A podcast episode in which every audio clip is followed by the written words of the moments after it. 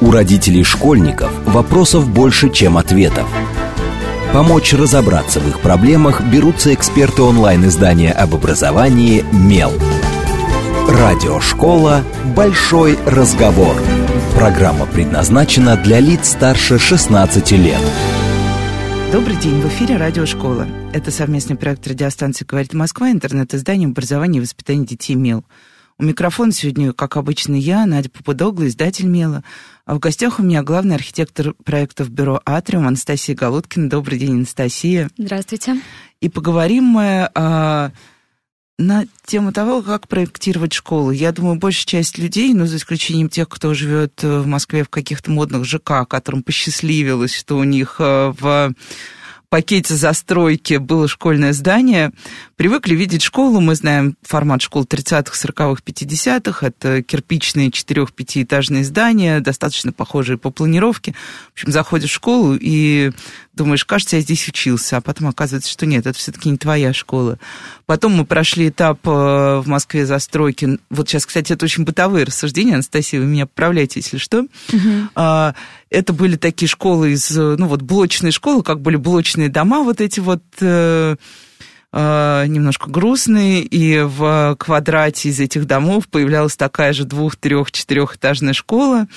Иногда они бывали очень большими. Вот я недавно ездила в школу, э, и все пыталась понять по карте, где же вход в школу, потому что территория оказалась в навигаторе такой огромной, что я боялась, что мне придется ее просто оббегать 500 раз со всех сторон, и я опоздаю на встречу, на которую я, собственно, ехала.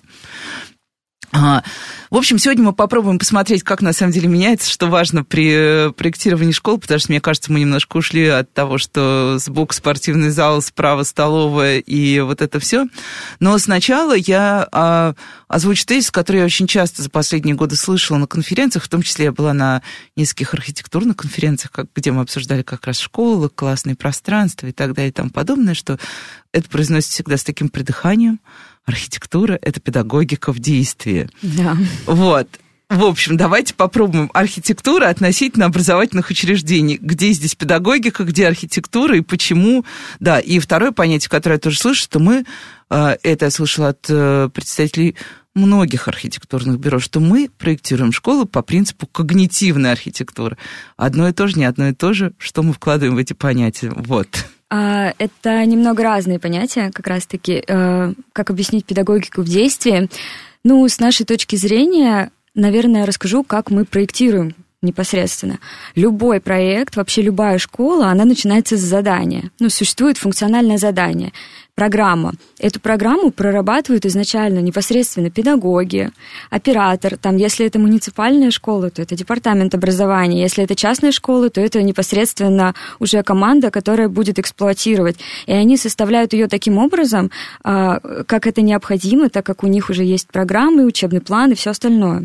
И наш проект начинается непосредственно вот с этой программы. Мы ее берем и начинаем адаптировать. Для нас эти таблицы это такой своеобразный конструктор, из которого мы потом складываем пространство. А, мы начинаем его анализировать, пытаемся переосмыслить, предлагаем какие-то идеи, как можно а, запустить туда какую-то трансформацию, объединение, что-то такое. А, и сейчас уже не только частные школы, но уже и наш департамент, ну, непосредственно Москвы, он тоже идет на все эти шаги, то есть он применяет все эти идеи, которые мы закладываем в своих индивидуальных проектах. А, в общем, мы пытаемся просто адаптировать то, что было стандартно, но подойти к этому по-своему, в общем, с архитектурной точки зрения, и проработать э, пространство так, чтобы, как вы сказали, что вы зашли в школу и подумали, что вы там уже были, чтобы такого ощущения не было, чтобы человек заходил туда, это моя школа, мне туда нравится приходить, чтобы ребенок туда именно, ну, она его вдохновляла. Ну, кстати, школа же это такая типовая история. Ну, вот у нас есть типовые истории. Здания вообще, мне кажется, образовательные учреждения, э, учреждения медицинские, а поликлиники, больницы, это всегда считалось, что это, ну, как бы типовая застройка. Зачем здесь распыляться, если у нас уже есть какой-то хороший сформированный план, вот это вот самое справа-слева, ну, тоже потому что с поликлиниками мы тоже знаем ту же самую историю. Если мы заходим в типовые поликлиники постройки там годов 70-х, 80-х, мы даже закрытыми глазами, ну, те, кто застал вот э, тот период, найдем регистратуру, туалет и кабинет главврача. Он обычно тоже в одном месте. Да, вот поэтому как раз-таки сейчас на многих конференциях и форумах и вообще везде э, транслируют, что мы проектируем с помощью когнитив, ну, методов когнитивной архитектуры. Что а это, что это такое? Что да, это вот. такое? Это не совсем то, что я говорила в начале. Это э, скорее создание качественного социального пространства. Там, где э, школа уже перестала восприниматься как такой конвейер-завод по производству детей, детей да, которые, да, которые имеют высокий уровень образования. То есть раньше была такая цель добиться, чтобы у максимального количества человек был высокий уровень образования. Сейчас поняли, что школа это не только, ну, у школы не только такая задача, но школа это такое место социального развития человека, там, где ребенок растет, развивается и выходит оттуда и уже большую часть своего дня да, очень часто. и выходит во взрослую жизнь. И поэтому э, подходы именно когнитивной архитектуры, они позволяют создать пространство максимально гибким. Э, мы пытаемся сделать связи э, пространственные внутри между обычными, как вы сказали, типовыми блоками класса, они остаются классами. Их количество остается, обеденный зал тоже остается, спортивный зал остается. Но э, сейчас, в принципе, тенденция и ну, тренды, которые существуют, они позволяют нам это все менять. Мы пытаемся создать э, все связи между этими блоками э, линейными и нелинейными, чтобы все эти потоки распределялись таким образом, и само пространство побуждало человека к придумыванию различных вариантов, как можно поступить, куда можно пойти, чтобы какие-то рекреации, они были не просто коридорами, а там местом для проведения лекции или еще как-то, и также, чтобы преподаватели могли использовать эти пространства. То есть это получается и мобильность, многофункциональность. Э, в общем, как-то так вот это ну вот если вернуться как раз к тем самым типовым школам, я помню, что я даже читала какую-то прекрасную книгу, выпущенную в годах 60-х, 70-х про проекты школы, там приводились типовые как раз образцы, ну, для всей э, России, ну, тогда СССР, естественно. Вот если посмотреть, понятно, что, да, школы стали, особенно если мы поедем в Новую Москву, где как раз есть возможность строить новые здания, а не пытаться переосмыслить э, очень маленькое здание 35-го года постройки под что-то новое, что, мне кажется, очень часто не получается, и там больше решают какими-то, ну, такими поверхностными дизайнерскими решениями изменения самого пространства. Да, вот в Новой Москве мы видим много прекрасных школ, они там, да, удивляют. Есть круглые школы, есть э, многоярусные школы. Я видела проект какой-то школы, где чуть ли не сады на крыше и физкультурный зал на крыше будет. Это вот буквально года два назад э, показывали на одной из э, выставок года два или три. Из-за ковида все смешалось. Да. Но если попытаться э, какие-то ключевые э, выбрать изменения, которые произошли в подходах, потому что, ну, в принципе, советские архитекторы же тоже были, ну, не самыми плохими архитекторами. Да. Вот. И э, что вот принципиально изменилось в осмыслении школы со стороны проектировщика этой самой школы? А, за 50, э, ну вот, если брать срез за 50 лет, то да, э, очень много изменилось именно в подходе, про то, что я говорила. И, э, наверное, можно выделить несколько таких основных трендов, которые сейчас приветствуются уже не только заказчиками и архитекторами. Ну, то есть какое-то время назад мы это все пытались проталкивать, а сейчас это просто сам, ну, уже все сами хотят. И, например, на, на самом деле то, что главное, это про то, что я сказала, многофункциональность и трансформация. То есть открытая, гибкая среда, размытые границы, а, чтобы не было границы внутри и снаружи, чтобы образовательный процесс выходил за границы вообще стен школы, а, за границы стен классов, э, то есть организация... Сейчас еще появился тренд организации на базе школ досугового центра для детей и взрослых, которые просто приходят туда заниматься в спортивном зале, в мастерских, использовать, допустим, какие-то творческие помещения. И это очень круто, потому что тогда ну, школа, она, получается, еще больше зрителей обретает. Вот, это одно из таких вот главных, ну и обобщенных. Далее, а, вот тоже, на мой взгляд, а, тренд и то, что сейчас стало применяться вот в любой, не только срезе по России, в принципе, а, ну, любую даже там, европейскую школу, если взять как пример, это атриумы как такие центральные коммуникационные узлы с амфитеатрами. Раньше, э, как у нас представлялось, вестибюль, большое пространство с парадной лестницей, э, парадная лестница, на которой делали фотографии. Это тоже было круто. Построились дети. Да, да. Улыбаемся. Да, это тоже было круто, а, там, ну, масштабно. Вот, но сейчас добавилась этому всему функция. То есть сейчас это не просто лестница, которая связывает там первый, второй этаж. Сейчас это пространство, это там культурно-массовые какие-то мероприятия, там можно проводить. Да вообще все, что что угодно, любое э, событие можно адаптировать в этом пространстве. Причем во время перемены дети могут использовать его просто как место для общения, э, либо там порепетировать что-то. И также оно и остается э, такой вертикальной связью между уровнями. И, например, мы в некоторых проектах пытаемся вообще ну, переосмыслить входы и выходы, убрать вот эти границы, ну, опять же, э, снаружи и внутри. Пытаемся там как-то еще интегрировать это в ландшафт. Там, например, у нас есть проект в Казахстане «Квантум».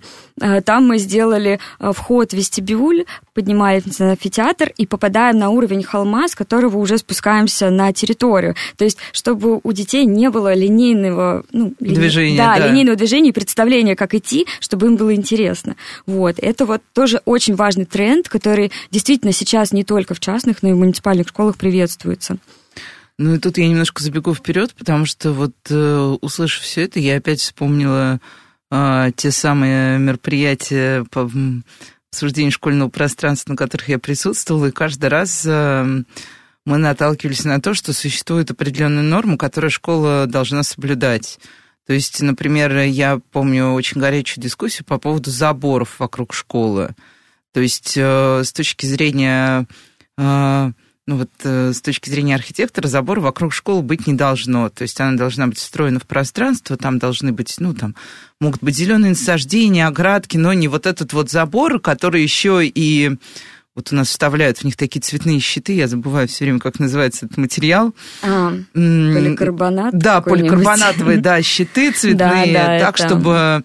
Ну, понятно, что это делается для безопасности детей, а, чтобы всякие сомнительные люди не стояли, не рассматривали детей, чтобы дети не рассматривали сомнительных людей, которые курят возле школы и не привыкали к плохому.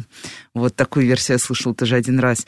Ну и плюс ко всему вот куча еще и внутренних норм а, безопасности, там пожарная норма. Вы просто сейчас сказали, вот перенос входов, выходов. А, сейчас все достаточно тоже вот в обычных школах, ну, обычные, имею в виду типовые, все достаточно линейно. Ты тоже без труда найдешь пожарный выход. Да ты понимаешь, что вот право-лево два входа, там вот два выхода, беги не хочу. Вот как, насколько реально вообще помычить э, какую-то вот эту классную, классное архитектурное решение со всеми требованиями, которые существуют у школ, и которые периодически мы еще обсуждаем, как бы их ужесточить. Ну, после какого-то очередного ЧП в школе начинается обсуждение. А давайте-ка мы еще там поставим еще 585 металлических рамок, сделаем, чтобы открывалась только одна крошечная половинка двери, чтобы по двое не входили, и вот это все. Да, знаете, мы иногда шутим между собой, а, что нормы, они созданы для креативной интерпретации архитекторами. То есть как их прочитать? Потому что прочитать их можно по-разному. На самом деле, а, уже спроектировав очень много и государственных школ в том числе, да, нормы нас ограничивают, но они не заставляют нас делать квадратные коробки. Они, э, ну, да, прописывают какие-то нормы, требования, правила, но ими можно как-то манипулировать и пользоваться. С точки зрения безопасной среды, про которую вы говорили, это очень важная тема. А, сейчас, на самом деле, да, большое внимание к этому предъявляется, и даже не с точки зрения норм, а просто стараются придумать какие-то новые решения, а, в интерьерах и, в архитектуре, которые минимизируют э, воздействие буллинга, вандализма и всего такого. То есть, на самом деле, это круто. По поводу заборов, э, ну, мы тоже часто боремся с этим, вот, но, опять же, это безопасность наших детей. А с остальными нормами, вот, например, то, что нам мешает, на наш взгляд, кажется устаревшими нормы инсоляции – потому что иногда это не позволяет сделать более свободное какую-то конфигурацию Это нужно пояснение, здания. что это за норма? Инсоляция, знаете, это норма попадания а, прямых солнечных лучей в класс там в течение определенного времени. А, в определенные дни. Для чего это было? Раньше это было а, сделано там, для того, чтобы пространство, получается, очищалось и убивались микробы. Да. Вот. Сейчас у нас технологии развиваются, у нас а, там такие системы воздухообмена внутри зданий, вообще все. Ну, то есть, я думаю, это можно решить специальными какими-то условиями, но они все равно присутствуют. Вот. И еще, наверное, нам кажется, что есть ограничения по высоте в школах. Как бы э, странно да. это не звучало, но города уплотняются, и маленькие участки, которые остаются под школой, а мы можем там построить ну, максимум 4 этажа. А если посмотреть с другой стороны, если нам разрешат делать здание выше, то это больше экспериментов с архитектурой, это какие-то более интересные идеи можно воплотить. Вот, ну, в общем так, есть какие-то требования, которые не позволяют нам двигаться в стороны, но с теми, что есть, мы можем все равно создавать качественную архитектуру.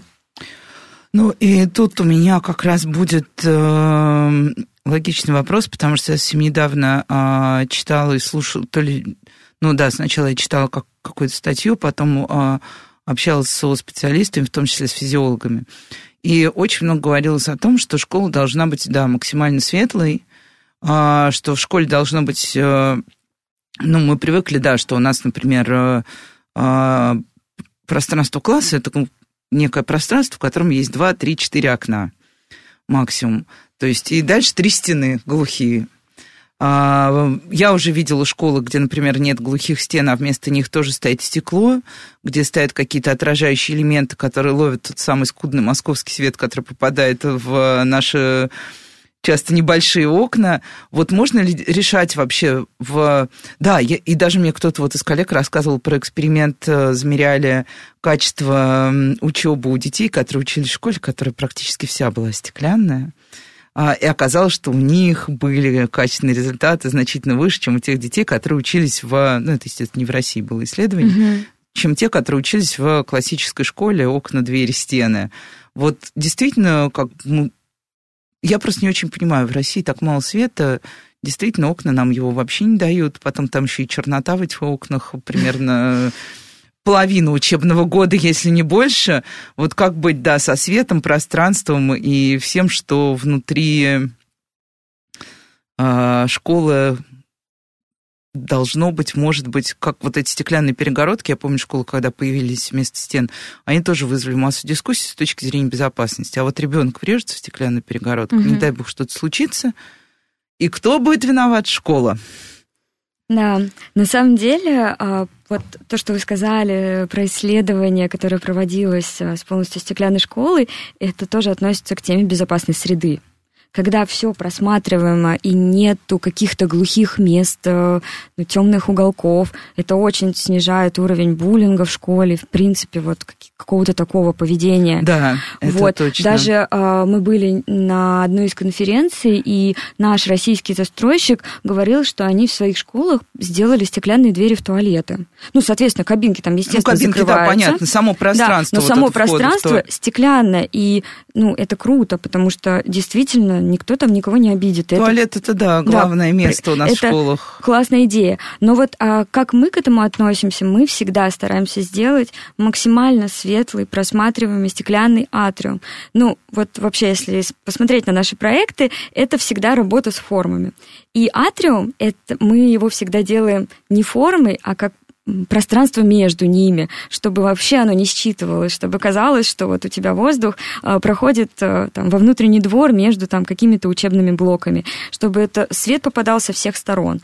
В классах точно так же. Сейчас э, ну, и тренд такой, чтобы делать витражные перегородки в классах. Учителя раньше скептически относились к этому. Да, а да, как да, я так? слышала много возражений. Да, дети будут отвлекаться, а на самом деле проблемы нет. Но если нужно провести какую-то контрольную, ну, ну существует ролл шторы, существует стекло стекло, которое затемняется. Ну, то есть много разных приемов.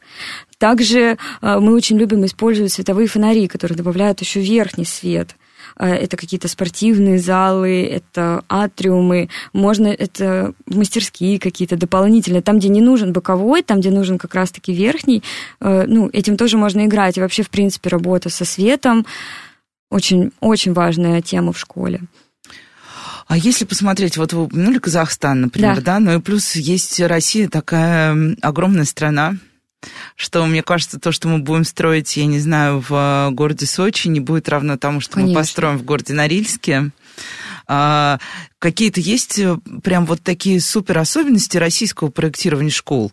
Вот э, то, что мы обязательно должны, архитекторы прям держат в голове, ну, понятно, климатическая зона, да, а вот не столь очевидного, что еще мы учитываем в нашей стране? Ну, как вы сказали, самое это климатические условия, ну, там от этого зависит, в принципе, как, как Все, будет. от материалов да, до финального решения. От материалов до того, что под землей. А, также Та же, те же сам, та же самая инсоляция. Она, кстати, в каждой широте разная получается. разное количество часов. Э, то есть то, что выше, севернее Питера, там один расчет, а то, что в центральной зоне другой, и как раз-таки Сочи это относится к третьей, где наоборот необходимо предусматривать там какую-то солнцезащиту, ну, Плюс ну да, мы как раз уже не боремся с солнцем, да. вернее, не стремимся к солнцу, а пытаемся немножко да. отдохнуть. Соответственно, еще разные широты, они влияют на ну, ландшафт, на благоустройство, потому что мы можем посадить не все виды, допустим, растений, хотя иногда, ну, очень хочется разнообразить территорию, чтобы ребенку было интересно и познавательно с этой стороны. Вот, эм, ну, какие-то такие вещи. А вот всякие еще не типовые такие решения, я вот опять вспомню эту школу с, э, со спортзалом и с каким-то экспериментальным огородом на крыше. Угу. А, вот действительно мы все время говорим, что нам нужно максимально использовать все пространства. Да. А, что на самом деле в Москве уже не так много мест, хотя кажется, что много до сих пор, но его становится все меньше и меньше. И позволить себе какую-то роскошь в тех кварталах, где квартал еще не в лесу стоит, как у нас часто вот в Новой Москве уже бывает, в общем, крыша, да, за и против крыши, и если помимо крыши какие-то еще места в школе, которые можно было бы доиспользовать. Ну вот про атриумы, да, понятно, что это э, история пространства многих назначений, которые действительно можно, которым можно легко, которые можно легко перестраивать под каждую из задач. Э, что еще? Вот какие-то, может быть, есть hidden sites в школе, которые мы пропускали? А, ну, крыши, террасы мы очень любим. Стараемся их делать вообще, в принципе, там, с выходом из каждого уровня максимально, причем адаптировать это тоже. А вот с, норм, с точки зрения норм безопасности, ну, он уже упадет с этой ну, террасы. Ну, там ограждение просто делается Порост. нормируемое, mm-hmm. да. Ну, оно выше, чем обычное, потому что это крыша. Если там какая-то площадка игровая, либо спортивная, там оно будет еще выше, естественно. Mm-hmm. Вот, ну, с точки зрения безопасности. А, ну, с другой стороны, это очень классное решение. Это позволяет увеличить площадь Э, допустим, если территории недостаточно. Вот, и это удобно детям, допустим, не ходить там через всю школу, а выйти просто из рекреации, побыть на улице, подышать свежим воздухом, либо провести там урок. Какие еще пространства используются? Ну, наверное, мы еще стараемся делать разные многоуровневые пространства внутри антресольные. Там, например, двухуровневые библиотеки с антресолями, э, там тоже, на которых могут быть разные функции. Там медиатека и читальный зал, ну, то есть это все будет зонировано. Либо какие-то зоны для учеников, также с антресолями, спортивные залы с антресолями вместо трибун, чтобы дети могли стоять сверху и смотреть на мероприятия. То есть вот какие-то такие, наверное, приемы а, ну, мы уже совсем скоро пойдем слушать новости. А, наверное, я а, спрошу такой короткий вопрос. А, что больше всего причиняет, как, боль в работе с э, проектированием школ? Вот если попробовать выбрать из всех этих факторов ограничения, не ограничения. Самую большую боль применяет, причиняет, наверное, инженерные всякие а, разделы. Инженер...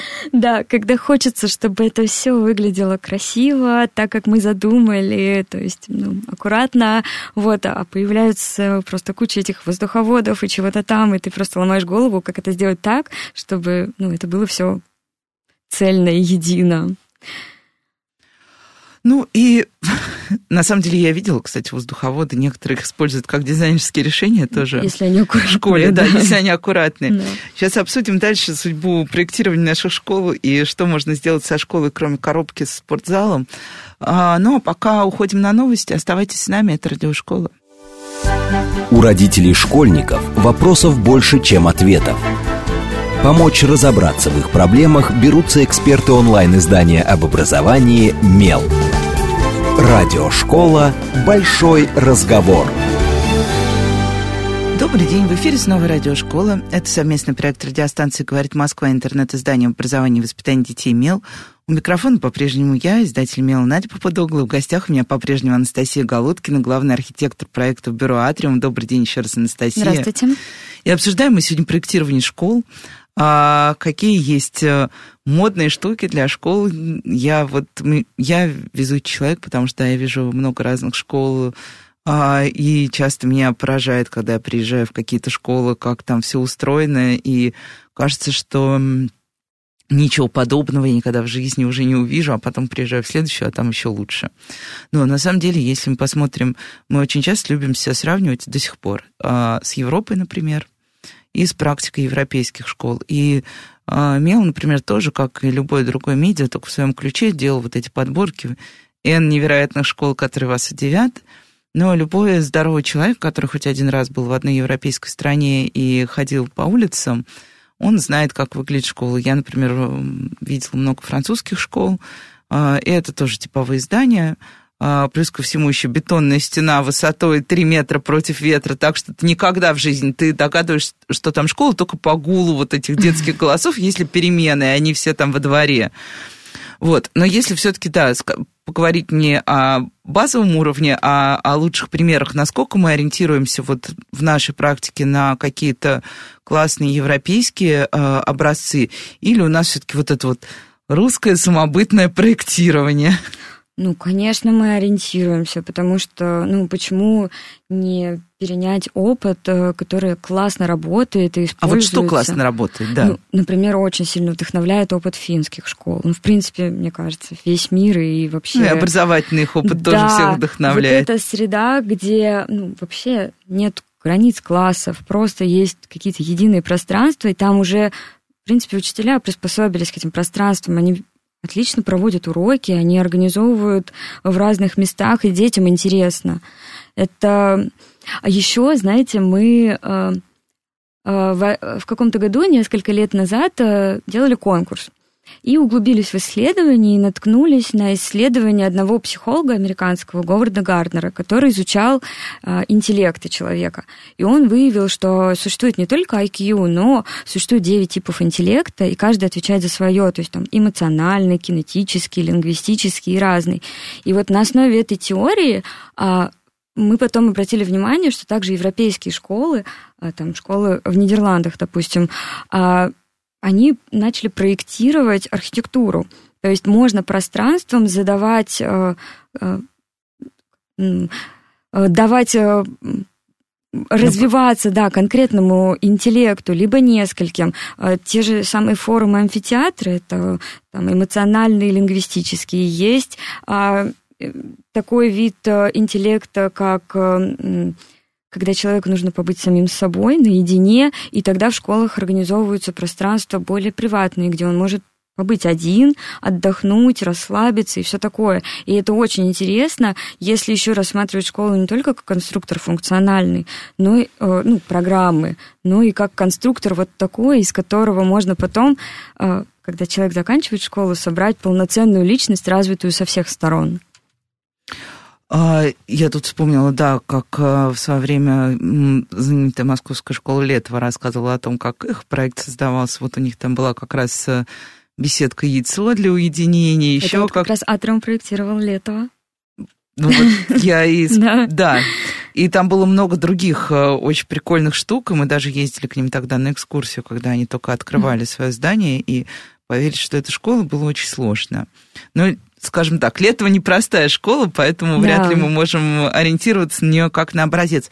А насколько, если сравнить, вот вы упомянули, что все начинается с функционального задания. Если сравнить функциональное задание, например, от госзаказчика угу. или от частного заказчика, вот какие есть принципиальные отличия и есть ли они вообще? Ну, потому что кажется, что частные школы действительно даже не самые богатые, они все равно чувствуют себя свободнее, у них меньше детей, им не надо запихнуть пять тысяч детей в одно здание так, чтобы они там все хорошо существовали.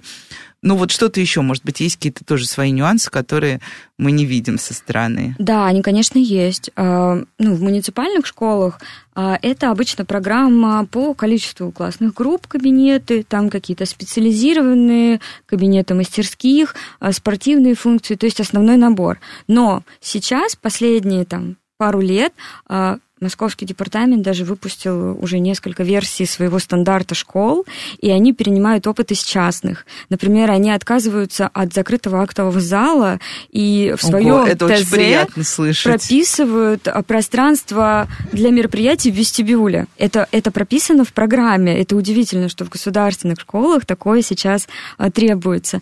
Они, например, тоже пишут, что библиотека это теперь не какое-то там помещение, а это может быть просто рекреация которая организована и зонирована правильным образом. Вот, и это тоже все перенимается из опыта частных. В частных школах, естественно, программа более развернутая. Там э, дополнительно есть очень много творческих помещений, э, в зависимости от уклона этой школы. Там может быть очень большой, допустим, спортивный блок. Лаборатории, если... наверное. Да, лаборатории могут быть более там какие-то развернутые и большие. Ну, бассейн часто присутствует, но в государственных редко, когда ну, такое делают. И вот этот именно функция досугового центра тоже в частных школах всегда присутствует. Поэтому в принципе, база программы, она одинаковая, просто в частной школе они позволяют себе сделать ее более разнообразной. Ну да, и более адаптированный, соответственно, да. под э, да. конкретный запрос школы.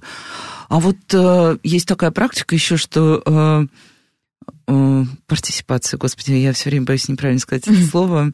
А, и, например, ваши коллеги, проектирующие только открытые пространства, рассказывали, что они очень активно увлекают там детей, подростков в создании их, э, ну, в формирование совместного какого-то прототипа проекта, из которого потом вырастает уже действительно проект там какой-то зоны отдыха, детской площадки и так далее, я думаю, что вряд ли у вас такая же практика есть, но насколько вы наблюдаете за тем, как пространство используется. Я понимаю, что это сверх требования, наверное, потому что, а, как говорит мой друг архитектор, я построил и ушел.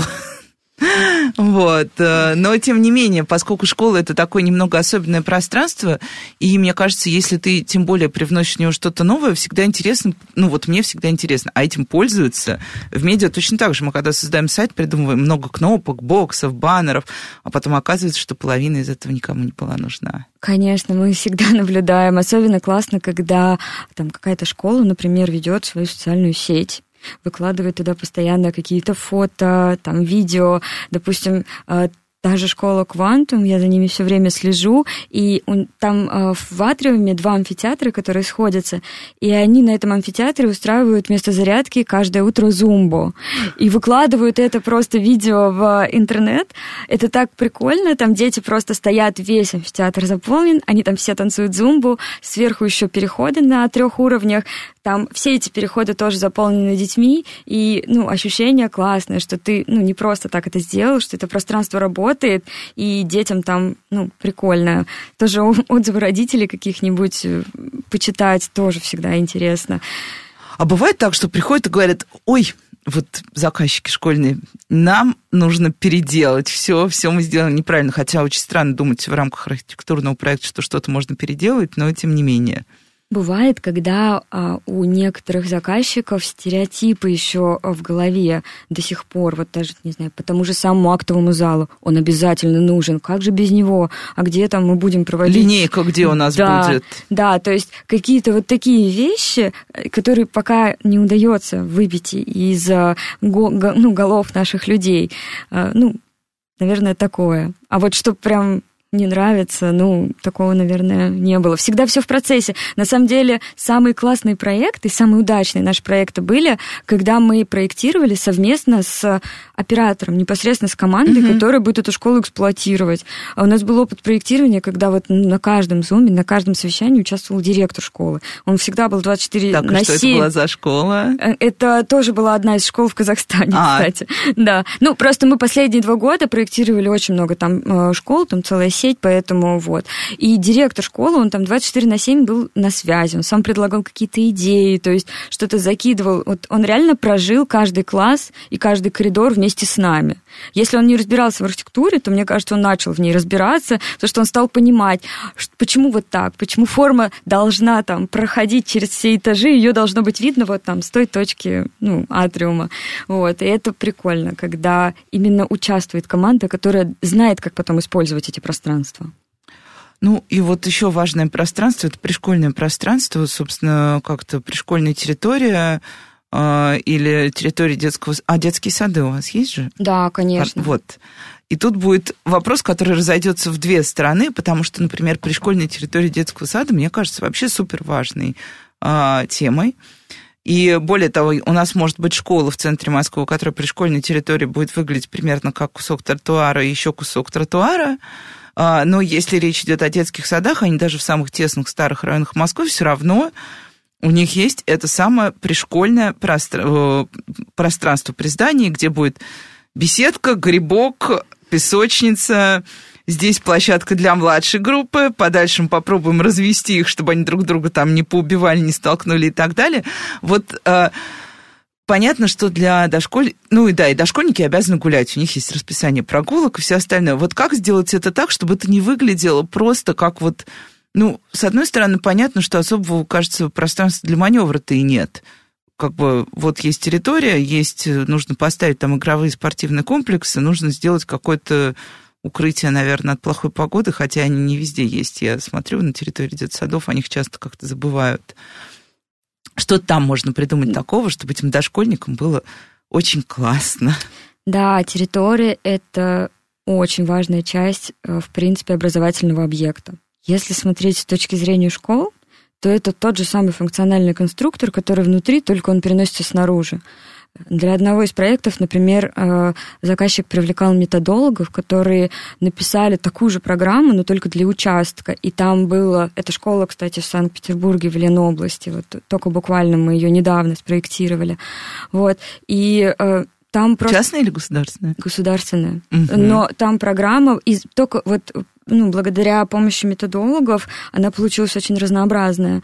И там программа очень интересная. Там и открытый класс, и учебный огород, и зона просто для отдыха, и какой-то там сцена, внутренняя площадь, природный маршрут с различными тоже зонами отдыха, там солнечные часы, скворечники. Ну, то есть, чтобы задействовать максимальное количество э, там, ну, детей, чтобы им было интересно. И также это тоже является образовательной площадкой там тоже можно проводить уроки и все остальное. А если смотреть на образовательные объекты дошкольные, а, там немножко все строже, как внутри, так и снаружи. Ну, конечно, мы всегда тоже стараемся сделать это а, ну, со своей точки зрения, с архитектурной. Внутри нам это удается, особенно там в атриумах, амфитеатрах, там поставить какую-нибудь большую фигуру какого-нибудь а, там персонажа, и это очень классно, это нравится детям. А, тоже пытаемся сделать какие-то атриумы, но там посложнее, потому что все-таки есть эти групповые ячейки, да, да, да. Да, в которых детки должны находиться, но все равно сейчас идут тренды на то, что это не ряд кровати, а что это могут быть какие-то подиумы с выдвигающимися матрасиками. Вот, и директор э, одной из московских школ, не буду даже mm-hmm. называть его имя, чтобы не провоцировать опять виток этой дискуссии, он рассказывал, как у него была суперконфликтная ситуация с родителями как раз из-за того, что они в детском саду решили убрать вот это четкое зонирование спальня игровая комната, ну, то есть там были раздвижные перегородки, а кровати были как раз вот э, по принципу ступенек угу. и убирались одна в другую, освобождалось огромное пространство, игровая увеличивалась там полтора раза, а родители пришли и сказали, вы что, офигели, дайте нам, извините, пожалуйста, вы сошли с ума, дайте нам обратно нашу спальню и, пожалуйста, расставьте кровать так, а то Вася упадет на Петю с верхней полки, и все плохо закончится. И они боролись полгода за вот эту вот трансформируемую детсадовскую историю. Ну, это тоже, наверное, привычка, и то, что еще пока ну, невозможно привыкнуть к чему-то новому. На самом деле это очень удобно и с точки зрения психологии, и с точки зрения педагогики. Это и приучает детей к какому-то труду и порядку, потому что они сами засевают да, себе эти кроватки. Убирают, убирают да. игрушки, когда освобождают пространство под кроватью. Да, это приучает детей э, к тому, что ну, пространства изменяемые разные могут быть. Потому что этот подиум, когда все убирается, он же используется как сцена, как театр. Дети могут там что-то придумывать свое. И это, ну, это на самом деле классные тренды, но пока еще, да. И детям они, кстати, очень нравятся, да, потому что как да. только ты отходишь от классической кровати и наволочки с медвежонком, а, ребенок сразу чувствует, что что-то интересное тут да. происходит у нас. А вот по поводу территории, тут все немножко, немного сложнее. А вот именно в государственных детских садах а, там обязательно должны, должны быть нормативные площадки. Естественно, с дизайном это уже только ну, дизайн, работа да. архитектора, тут уже на свое усмотрение, но площади должны соответствовать, а, кустики должны отделять площадки друг от друга. То есть это все ровным, по-прежнему существует? Да, ничего... ровным рядочком. Mm-hmm. Беседочки должны быть обязательно закрыты с трех сторон, чтобы там защищать от солнца во время прогулок. И обязательный набор, то есть песочница с закрывающейся крышкой, ну и так далее. В общем, там все, прям... что нам хорошо. Да. Знакомо но мы... любому, да. кто был в детсаду. Да, но мы все равно стараемся это все а, сделать э, ну, таким творческим каким-то ну, порывом и пытаемся добавить какие-то еще дополнительные общие зоны. А вот в частных детских садах свободы больше. Тут уже можно придумать и общую площадку для того, чтобы дети разных возрастов могли друг с другом общаться и играть. Между прочим, это очень важная для детсадовских детей да. разновозрастная практика. У нас ее, к сожалению, с ней очень сложно в садах. Да, у нас это очень сложно. В государственных пока не получается такие вещи. Хотя, казалось бы, у нас так мало территорий, и можно было бы, например, оптимизировать таким образом, делать не вот эту нарезку из маленьких площадок, а сделать одну большую, и для детей, для их социального социального развития это тоже очень полезно. Они учатся друг у друга чему-то. А вот рельеф, можно работать с рельефом в э, госсадах? Ну, потому что вот я была один раз в как раз э, в очень хорошем частном детском саду, не в Москве, и он был вообще в таком месте, где позволяло пространство. А, и там было очень много сделано. Ну, кстати, вот и в лето уже много работали с, э, мне кажется, с... Да, там, там и изначально он был да. сложный рельеф, да, да, его просто использовали Доработали, удачно, да. да. Вот такие варианты возможны или это только, вот, только частникам остается такая радость? А Возможно. Особенная удача, если участок дается уже со сложным рельефом. Да, там нужно будет э, немножко побороться с согласовывающими органами, потому что у нас очень размытые понятия, что является первым, что является подземным. Ну, в общем, когда вот этот перепад. Вот, но это большая удача, потому что тогда мы там прям вот сажаем, и сразу классное зонирование и все что угодно. Если участки плоские, э, рельефом работать тоже можно. Например, когда э, ну, вокруг детского сада какие-то магистральные улицы проходят с активным движением. Мы э, ну, часто используем такую практику, когда мы поднимаем, допустим, холм, э, ставим забор выше, а со стороны улицы там просто делаем благоустройство там. Ну да. Да. И, соответственно, детки, которые играют на площадках, они просто не видят и не слышат эти машины. Вот, то есть рельеф тоже такую роль играет функциональную еще. Да, и функциональную. Себе, да. Вот какую-то геопластику на площадках, в принципе, она приветствуется. Какие-то вот такие э, игровые объекты, по которым дети могут лазить безопасные, там мини-скалодромчики и что-то такое. Естественно, все по, по возрастам должно естественно, быть. Естественно, вот, да. Да, но в принципе это приветствуется. Тут уже, знаете, э, со стороны заказчика просто на что он готов пойти, ну, то есть, э, что, что он готов реализовать. Ну и немножко тоже, поскольку мы уже идем к концу, а немножко про инклюзивное пространство, потому что мы очень часто обсуждаем, как мы сделали инклюзивное пространство, понимая под этим то, что мы поставили А, пандус, Б, расширили двери так, чтобы они... Но, а потом ты заходишь в здание и понимаешь, что ты в трехэтажном здании без лифта, и по пандусу ты заехал нормально, и двери все расширены, и в классы, но чтобы попасть на второй этаж, э, нужно, нужна физическая сила двух взрослых людей. Но это очень такое упрощение и уплощение проблемы, потому что мы же понимаем, что инклюзивность это не только пандус, да. а это в целом адаптированность э, детского сада, школы к тому, что в него могут прийти дети с самыми разными физическими особенностями, потребностями, и не только физическими, но и психологическими. Вот что, что про инклюзию, как вы ее, как вы ее понимаете для себя, как, и как ее вообще проектировать? Ты же не возьмешь все многообразие детей да. и не сможешь э, запрограммировать любую нетиповую потребность. Да, ну вы правильно сказали, что инклюзивное пространство это не только то, что в понимании большинства. Оснащение. Это, да, оснащение для того, чтобы маломобильные группы ну, детей могли там иметь доступ. Это на самом деле очень большая группа, ну, и независимо от каких-то социальных, языковых, интеллектуальных особенностей, физических, доступы должны иметь все. И, кстати, инклюзивная среда не только для детей, но и для учителей тоже, и для родителей тоже. То есть это среда, в принципе, максимально комфортная. Доброжелательная да, всем участникам процесса, да. А, и на самом деле э, все, что возможно архитектуры, мы стараемся э, в этом применить.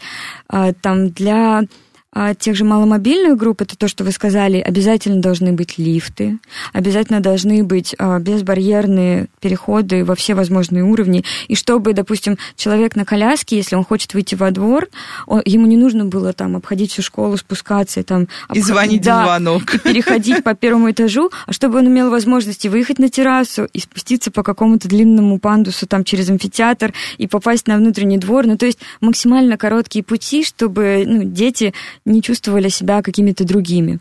Вот. Но э, есть еще и другие мероприятия. А есть еще, например, методологи сейчас прописывают такие э, ресурсные комнаты, в которых да, ресурсные, могут... сенсорные. Да, сенсорные, в которых дети могут расслабиться. Либо мы, допустим, еще предусматриваем какие-то акустические кабины, в которых детям, которым сложно, могут побыть там наедине и успокоиться. Вот, ну, это такое. У нас, кстати, есть проект, э, не знаю, знакомы ли вы, реабилитационный центр для слепоглухонемых детей. Нет. Я сейчас запишу. Да, подростков. Там уже не, ну, не маленькие дети, а подростки. И вот там как раз мы а, продумывали вот эту идею. Но там, очевидно, все это было как раз в том самом функциональном задании, все, да, что вы должны были предусмотреть. Да, там было строгое задание. Но архитектура, она вообще не похожа на то, что это что-то, ну, строгое. Мы сделали там абсолютно нелинейный маршрут, разные блоки с разными фактурами а, для того, ну, мы интерпретировали это так, что там люди, которые проходят вот эту школу и потом выходят во взрослую жизнь. И они должны быть готовы к вот ну, к такой сложной среде и адаптироваться в ней. И делать им прямые коридоры, ну, это не совсем правильно. Им нужно именно... Прогнозируем, да. чрезмерно прогнозируем. Да, им нужно показать, как нужно адаптироваться вот а, к взрослой среде. Да, я с ним недавно Э, читала интервью с незрячей девушкой, где она рассказывала, что для нее главный ориентир в городе это на самом деле запахи.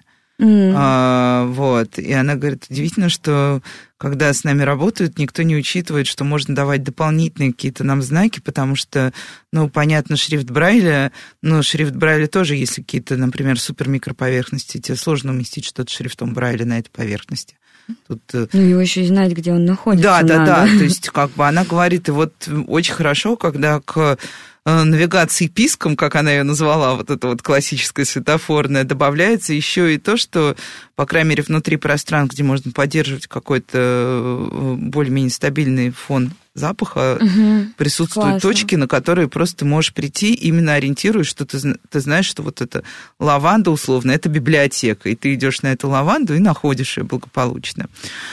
А, ну, на самом деле у нас уже подходит время все совсем-совсем к концу. А, я только, наверное, скажу спасибо, помечтаю, что было много хороших школ. Вспомню тоже, как один раз я ездила на открытие одной школы, приехала, а школа не открылась, потому что затянули как раз согласование. В общем, я желаю, чтобы, да, у нас согласования так не затягивались, и хорошие школы все-таки все открывались. Ну, а то, о чем мы не успели поговорить, но я еще мечтаю, да, чтобы все типовые школы московские тоже как-то внутри стали выглядеть по-разному и не только с нарисованными зайчиками на стенах отличались. Там зайчик, тут волк. А, спасибо всем, кто нас слушал. С вами была, была радиошкола. До встречи на следующей неделе.